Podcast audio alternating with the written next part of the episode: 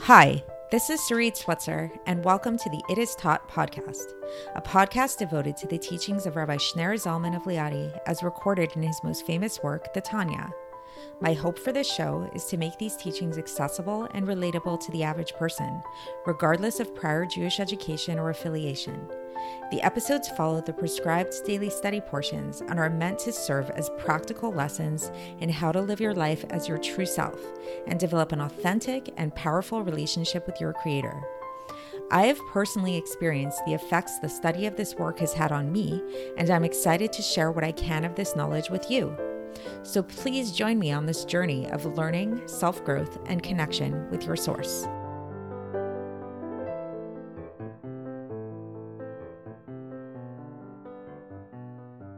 Hi, and welcome to the It Is Taught podcast. This is episode 119 for the 18th of Adar Beis in a leap year. So, I don't want to get too dark today, but we have talked about depression in the past, and so I'd like to bring it up again now, and maybe even to the furthest extent, suicidal ideation, God forbid, when people start to have suicidal thoughts. So, what's really going on there? What do people tend to say when they or, or think when they're in this state? Obviously, I don't want to dismiss the fact that there's often chemical components going on and people who are severely depressed or suicidal should definitely seek professional health in that manner but at the same time i would like to delve in a little bit today the kind of surface psychology of what tends to go on with people who are feeling depressed and maybe for all of us who tend to get in these states every so often.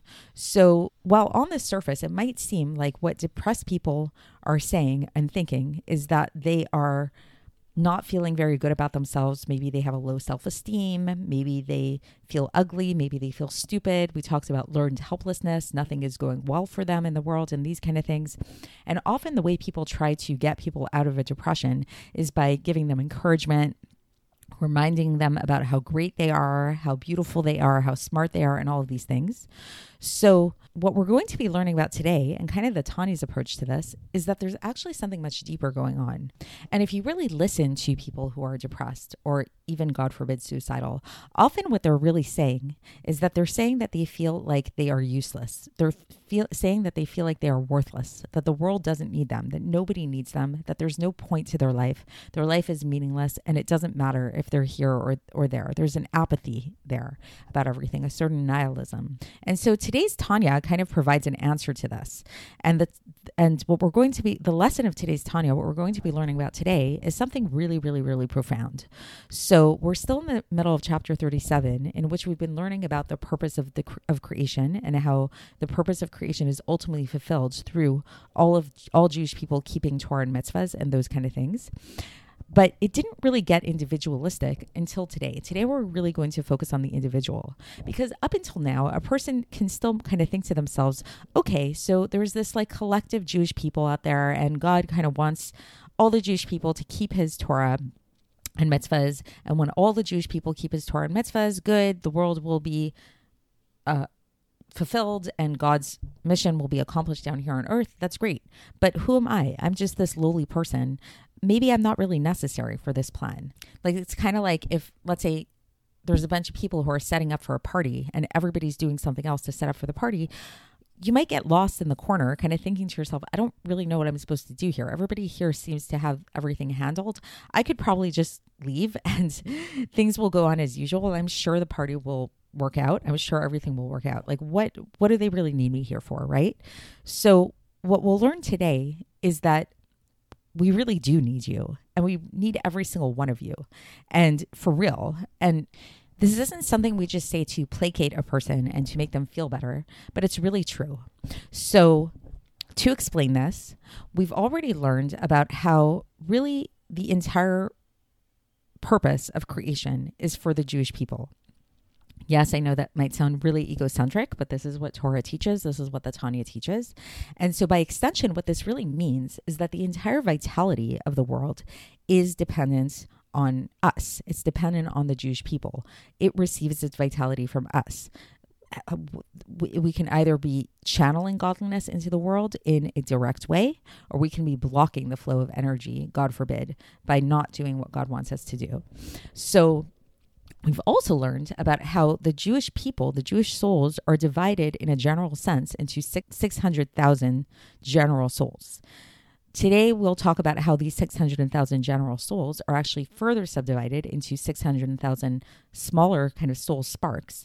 And even within those soul sparks, there's different levels. There's the level of the neshama, the level of the ruach, the ne- level of the nefesh, different aspects of the soul.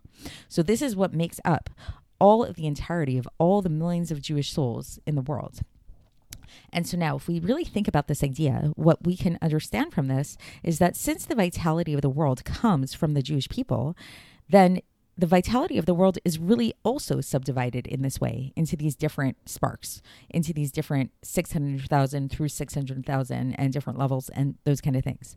So, what this means and what this translates as is that every single one of us is an individual soul and there is no even though we all are interconnected through these soul groups and things like that on a on a sub level when you start subdividing the souls each soul is unique and distinct and individual and every single individual unique soul spark has a unique portion of the world that is its own and a unique portion of the world which is totally and utterly dependent on that particular spark which means and this is very intense is that you and me and every single Jewish person out there has a very, very specific soul mission that is extremely particular and extremely individualistic to to you or to me or to, whoever it is, and that your particular portion of the world very much dependent upon you for its vitality.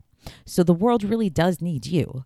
It's not just, it's not going to be okay with everybody else. Every single one of these individual sparks is very, very necessary to keep the world alive and to ultimately bring the world into its most complete manifestation. So let's get straight into the text, and maybe that will help to really concretize these ideas a little bit more.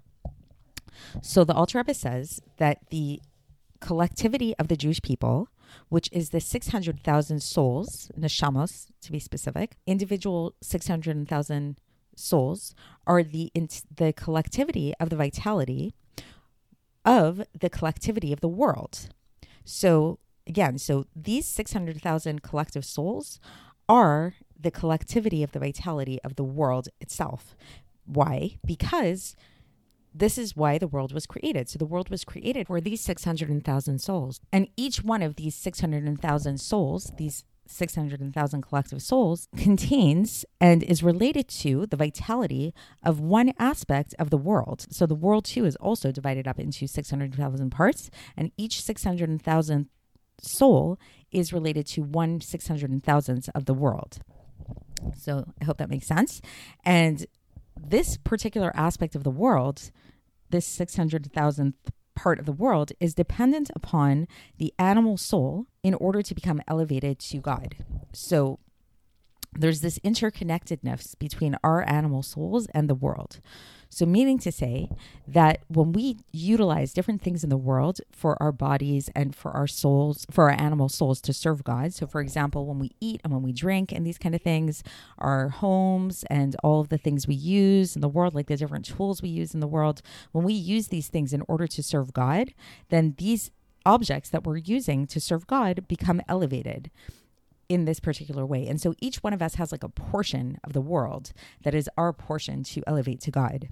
And then the Alter Rebbe goes on and explains this more like sub bigger subdivision aspect that's taking place where he says that but these 600,000 particular souls are just soul roots and every root further subdivides into 600,000 sparks where each spark is one particular neshama, one particular soul. And then not only that, this is similarly the case with the nefesh and the ruach, which are other levels of the soul that are in each world of the four worlds, which are Atzilus, Bria, Yetzirah, and Asiyah. So now's not the time to get into like a fully detailed account of all of these things of the the four worlds. I kind of talked about it before and the three levels of the soul. But the basic point that the Alter Rebbe is trying to bring out here is that this is why we have when we look in the world, there, there's more than six hundred thousand Jews, and there's it's been this way for quite a while.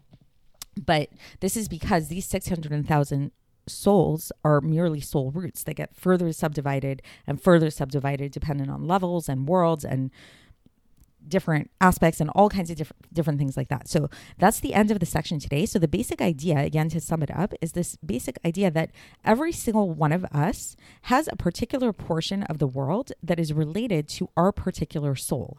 And just as the different souls of the Jewish people are divided and subdivided and subdivided into particular particular sparks, the world is also subdivided in this way and there's an interrelationship going on. And so every single one of us is very much needed because the vitality of the world is dependent on the vitality of the Jewish people because the world was created for us. So every single one of us, me, you, everybody else, we all have an individual spark of our soul that's related to an individual part of creation that we were put here to elevate. And the way that we elevate it is by util- utilizing the world for godly purposes. So when we utilize the food we come in contact with, the drink we come in contact with, the homes we come in contact with, all the different things we contact in our on during our time here on earth, that elevates these things in the world. So if you really think about it, it's like we there's this idea in Judaism that everything is in the hands of heaven except for fear of heaven. So a lot of our lives were really not our choice. Where we were born, we didn't choose that. Who we were, which family we were born into, we didn't choose that. Even where we live right now, it might seem like it was our choice, but ultimately it wasn't. The jobs we have, who we marry, even all of these things really are th- are things that were put into our lap, put into our periphery. Even if we say that it was our choice to a certain extent, the choices that we had in different times and moments and opportunities that we had in our lives, these were all given to us by God. So, what we do have a choice to do is that these is, is what we do with these things. So, these objects that were put into our periphery, put into our lives, into our world, this is God's way of telling us these things are part of your soul sparks these things are part of your world, are part of the aspect of the world that is related to your soul spark, and you have the obligation to elevate these things. So now it can give us a really strong sense of meaningfulness in our in our lives. So it's no longer about how good looking we are, how smart we are, those kind of things. It's about looking around the world and looking at the objects in our world and in our lives and realizing that these things are not random. And these things have been placed in front of us for a purpose because they are related to our particular mission down here, our particular soul. And we have the obligation and the responsibility to vitalize these things and to reveal the inherent godliness in these things by using using these objects for godly purposes. So I know that's quite intense, but that's the message of today. And uh, it's it can be quite encouraging, I think, for people who maybe lose sight with having a sense of mission or having a sense of purpose here. And we will continue tomorrow with this chapter. It's going to keep going for a little while, and I'll speak to you then. Thanks for listening to the It Is Taught podcast, hosted by Sarit Switzer. This podcast is dedicated in loving memory of my maternal grandfather, Avraham Yitzchak ben Binyamin HaKohen of blessed memory. Music by Shoshannah. If you enjoyed this episode and would like to support the show, please share it with others and subscribe on YouTube, Apple iTunes, Spotify, or wherever you listen to podcasts. And make sure to leave us a five star review. To find out more about the It Is Taught project, including more information on my soon to be published book, please visit our website, itistaught.com. To catch the latest from me, follow me on Facebook, Instagram, and Twitter. Looking forward to speaking with you tomorrow, and until then, have a great day.